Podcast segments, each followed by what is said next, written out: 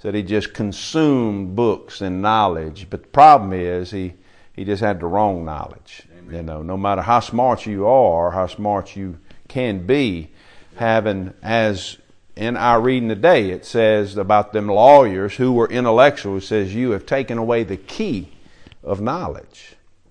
You've taken it away. And anybody that tries to enter in, you, you won't let them.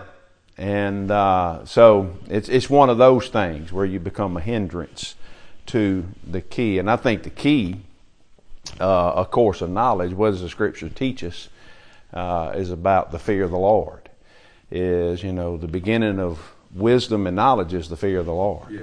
And that's the, the key that unlocks the door, that faith of of trust in God where you give place to Him, and then knowledge, His knowledge begins to open up uh, to us, you know. And we're given what we need. Mm-hmm. When we need it. When we need it. Yeah. But and then we held accountable for what He gave us. Yeah. Amen. But it, it, it's just amazing, uh, you know, how if you just listen to God and do what God wants you to do. Simple it, it, it life is not hard. Mm-hmm. But it's when you complicate things in your own your way. Own and yeah. your own way. It becomes difficult. It becomes difficult. Scripture says that. That those that walk in their foolishness don't even know what causes them to stumble. Right. But go ahead, brother. You know, it's amazing. There, you got me immobile. Mm-hmm. I stayed at that house, and you know, I was looking out those windows, and I was thinking, you know, I get up every morning, I run and do and run and do and come home and do this every day. Yeah. Here I am sitting here now, and it's like, you know, that's really not that important. All the stuff that I do, you know, is in. I mean, I stop. I could stop and realize that, you know, Mhm. life's gonna go on. Mm-hmm. You know, Yeah. Time to Yeah. just to, you know recognize some stuff. Right. Oh, yeah. That and you know the scriptures help us with that. In the book of Job, for an example, I think it's Job thirty-seven. Job thirty-seven, when it talks about storms, it refers to like regular weather type issues that come through, whether it be a hurricane or even ice. But what God will do is that He'll steal the hand of man. He'll shut a man down where he can't do. You know, you take like ice for an example. You know how every time an ice storm comes through, it locks everything up. Yep. And that happens in our in, in periods of time. And God tells us why He does it uh, for for the reasons. One of those reasons is for mercy's sake, that we take a reflection upon uh, how uh, we are limited in so many ways, but that God has a purpose for us. And, and we want to be caught up in that purpose. He doesn't have to use us, but He's chosen to use us. And what a privilege that is, you know. Uh, look at that, Job 37. Just this thinking in light of, now we've talked about it when we've had some major things come through here about the storms, but Job is just before the book of Proverbs, and I'm pretty sure it's Job 37. You, you want to be cautious when you read through the book of Job, just like any book, you always have to ask questions. Okay, who's talking? Yeah. What are they talking about? Where are they? When was it? And God, give me uh, the understanding of it. Because God tells us some of the counsel these other guys gave Job had no value in it. It sounds good, Yeah. sounds clever, it's, it's big, it's a lot, and because it's in the Bible, people take it as if it is the word, a word from God. And it is God's word. God gives us revelation. But they pulled it out out of context. They did. They, they applied these things wrongly to Job, and God gives us understanding that, hey, these things that they were saying were actually bringing not only a man into question that wasn't in question, this was a God thing, and they couldn't see it. They wasn't in connection with God to see what God was doing. But God was going to let Job know about it. So Job is one of those books that is you, you really have to ask, okay, who's talking right now? What are they talking about? Where are they? What are they saying? What's the motive and the intent behind it? And God, help me with the understanding of it so I can bring clarity and not just use. For an example, I, I read something just recently about a, a pastor who declared a certain thing over a city. And he uses passages out of Job, but what he uses is the things that Job's friends were saying to Job. Yeah.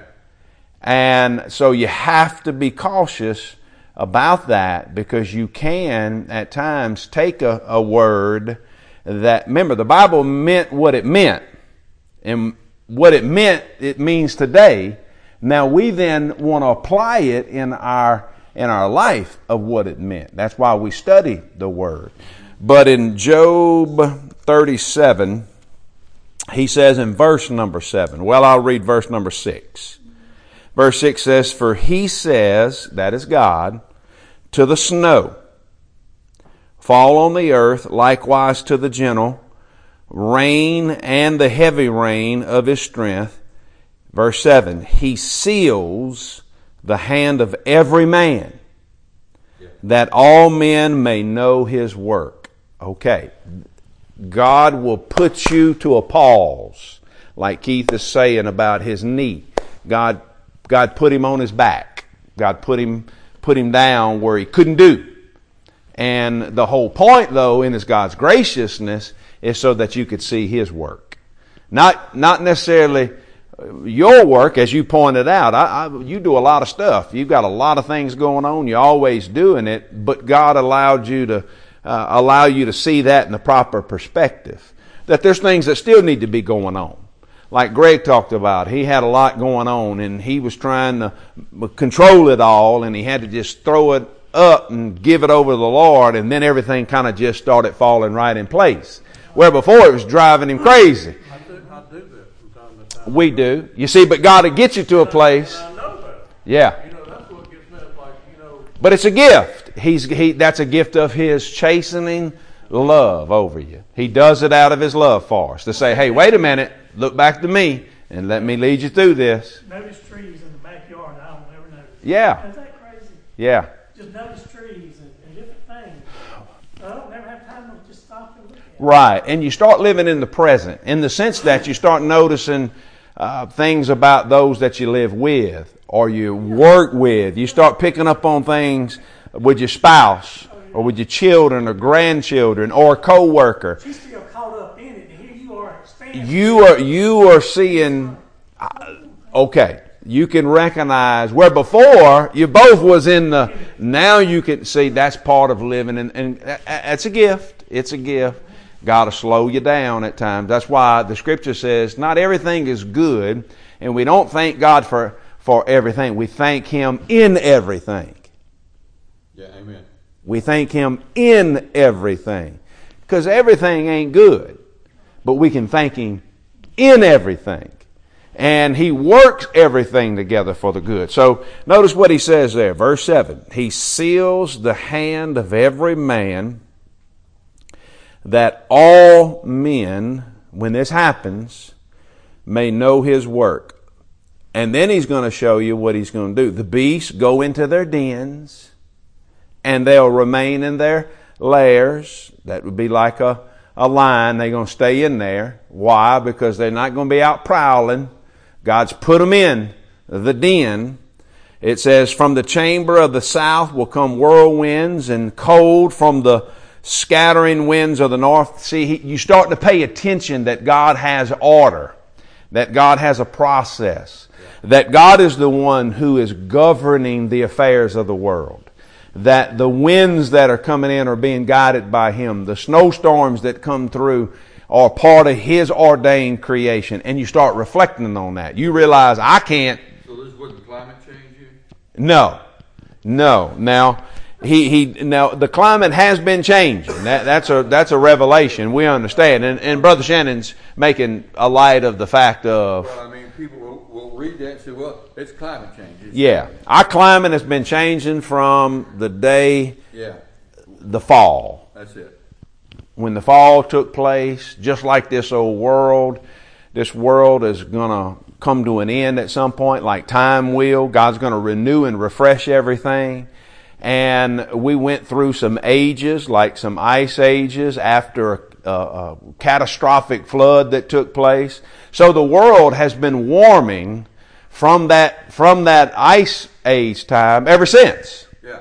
So it's it's not necessarily we are causing. Yeah, no. Now we got to be smart. There- There's no we can't We're just go dump fuel and motor oil and all our ponds and lakes and creeks and rivers. That that would that would be senseless, We you know. be stewards of the world. That's right. We're to be stewards Katrina in Hawaii to a road. the word he uses here for an example, uh, if you would look in verse number 12, and the swirl, and they swirl about being turned by his Yeah. Guidance that they may do whatever he commands them on the face of the whole earth. So we're not talking about a local place. That's another thing that people want to make reference to. You take like the flood, they believe it was just a local thing over there. It wasn't a global flood because they want to isolate this down. Everything they do is to exalt themselves against the knowledge of God.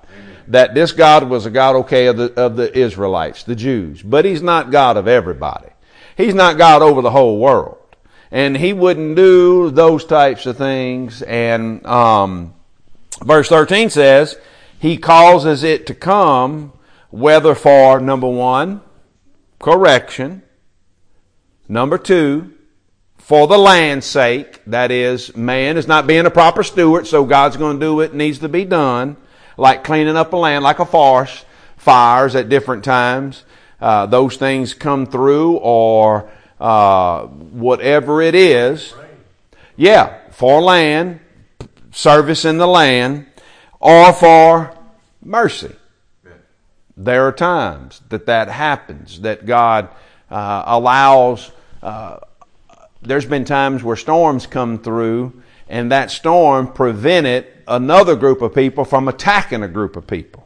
Yeah. Uh, You never know. That, that, that's just it. There's, there's things that God brings about, whirlwinds and storms and those things to stop people because He's showing mercy to someone else. And so uh, the, the, the, the, the scope of this is so large of the causes of why God does it when He corrects, to nourish the land or to purge the land or to um, you know we you do natural burns and things like that for the land. There's all kind of things that happen. Now in the midst of that just like in a global flood uh, there's going to be loss of resources. There there will be loss of people's lives.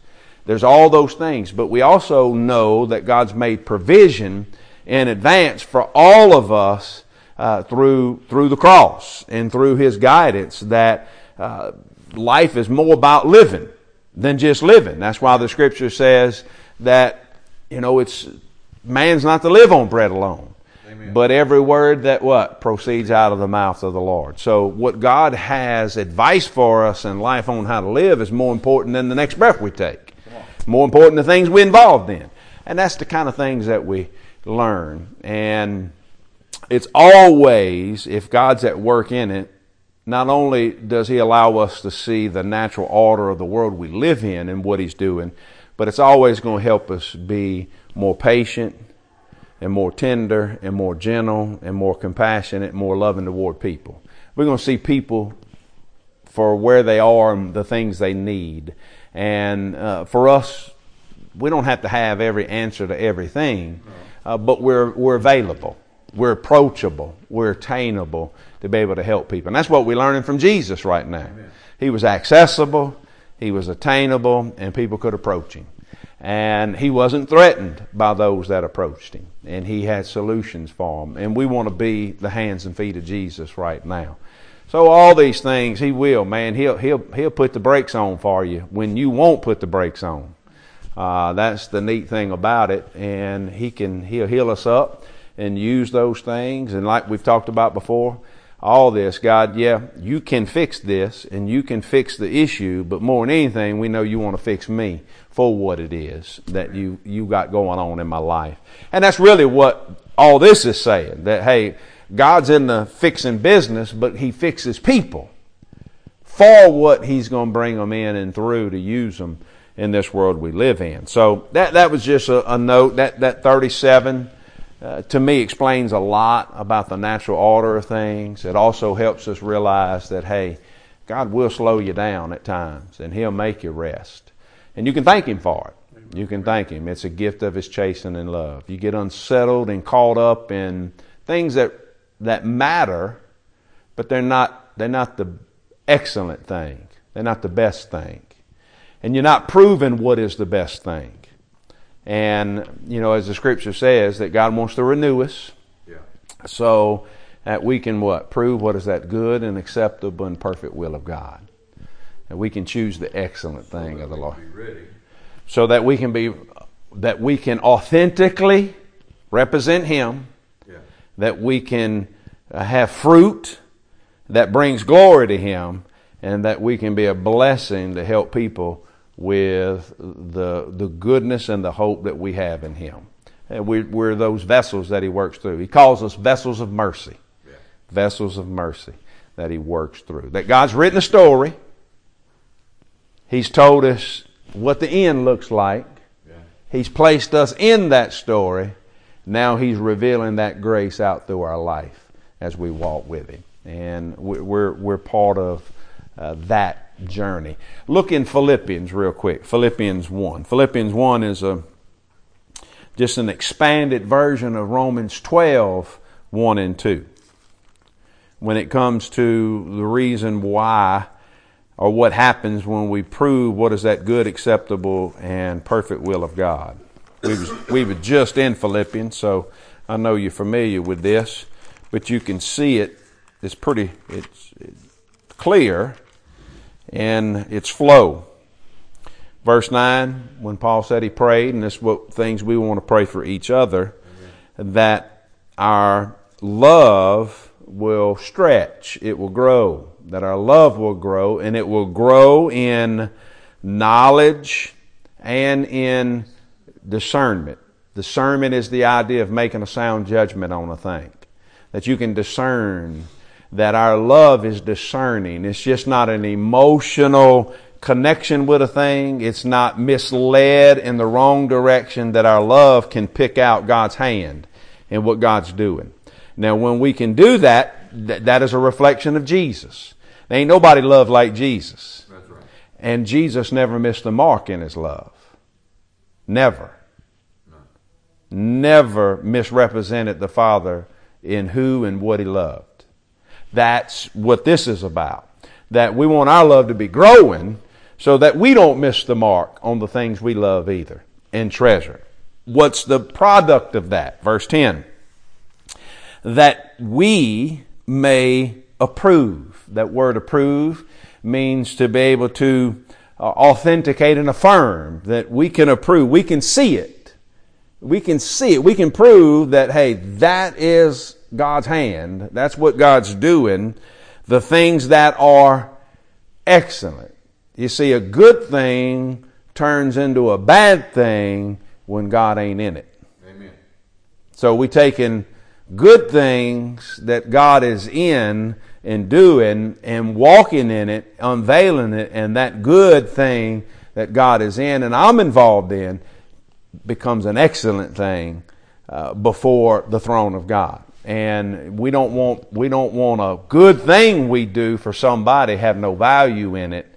We got to have a growing love that is full of knowledge and discernment to be able to approve or say yes to the excellent thing. One of the worst things we could ever do is settle in on good stuff and miss the excellent thing.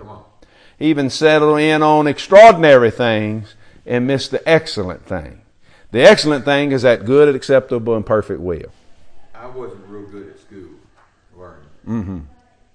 But God has given me a heart to look at the Bible and look for these little treasure nuggets Mhm. that are in the Bible so that I, not that I can keep them, but Right. that I can give them away to somebody convey them to other people.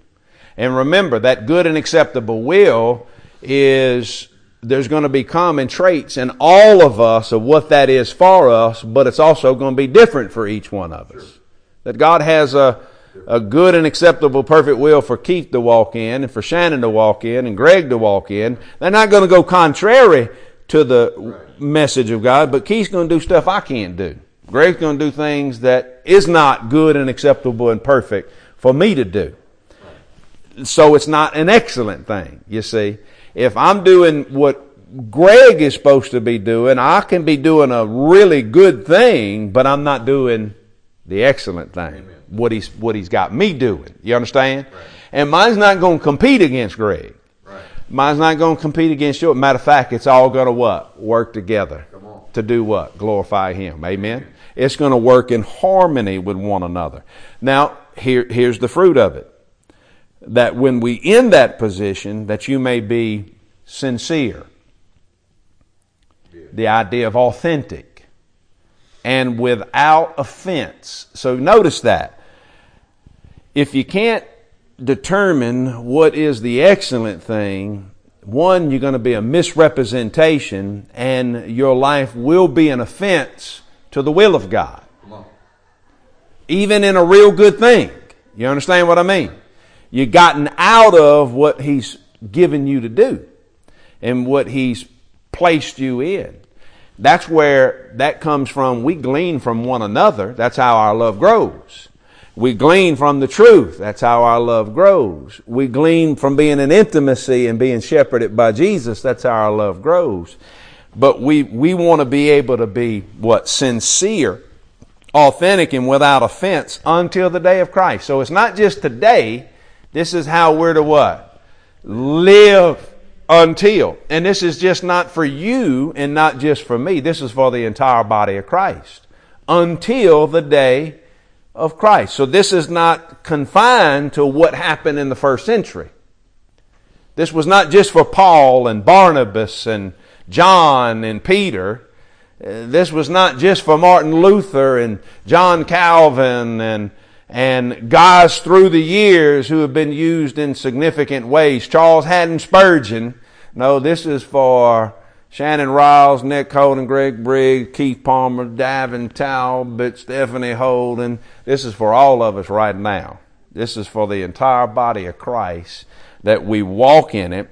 And the product, what's going to be manifested, verse 11, being filled with the fruits of righteousness which are by Jesus Christ to the glory and praise of God. Amen. Until, amen? Until. Until. So these are not things that were, because you hear that. Well, yes, that's what they did in the book of Acts, or that's what they did in the first century. That's what they did through the years. But we live in different times. Uh, we, Second quote the other day, somebody, you know, something that said, all I know is if Paul was here today, yeah. a lot of people would be getting a letter. Come on. yeah. Uh, getting a letter. That's right. That's right. Uh, I tell you what, most places wouldn't want him to come and share with them uh, uh, these things, you know, in reality. The world's short of not men that standing up in front of the pulpit, but we're short of a good preacher. Just the just the standing on and teaching the word of God. Yeah, people that are not not you're not looking at them to be perfect. You're not looking for them to always have everything together. But man, they love the word. They love God's people, and they proclaim it faithfully, and depend on God to do the work. Amen. Amen. Yes. Well, look, it's about that time. It's about that time. Lola, what are you doing?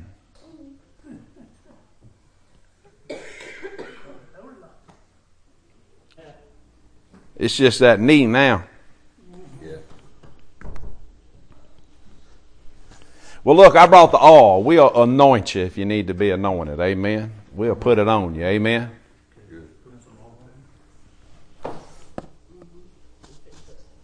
Jesus said, ask, right? That's right. Knock and seek. Amen.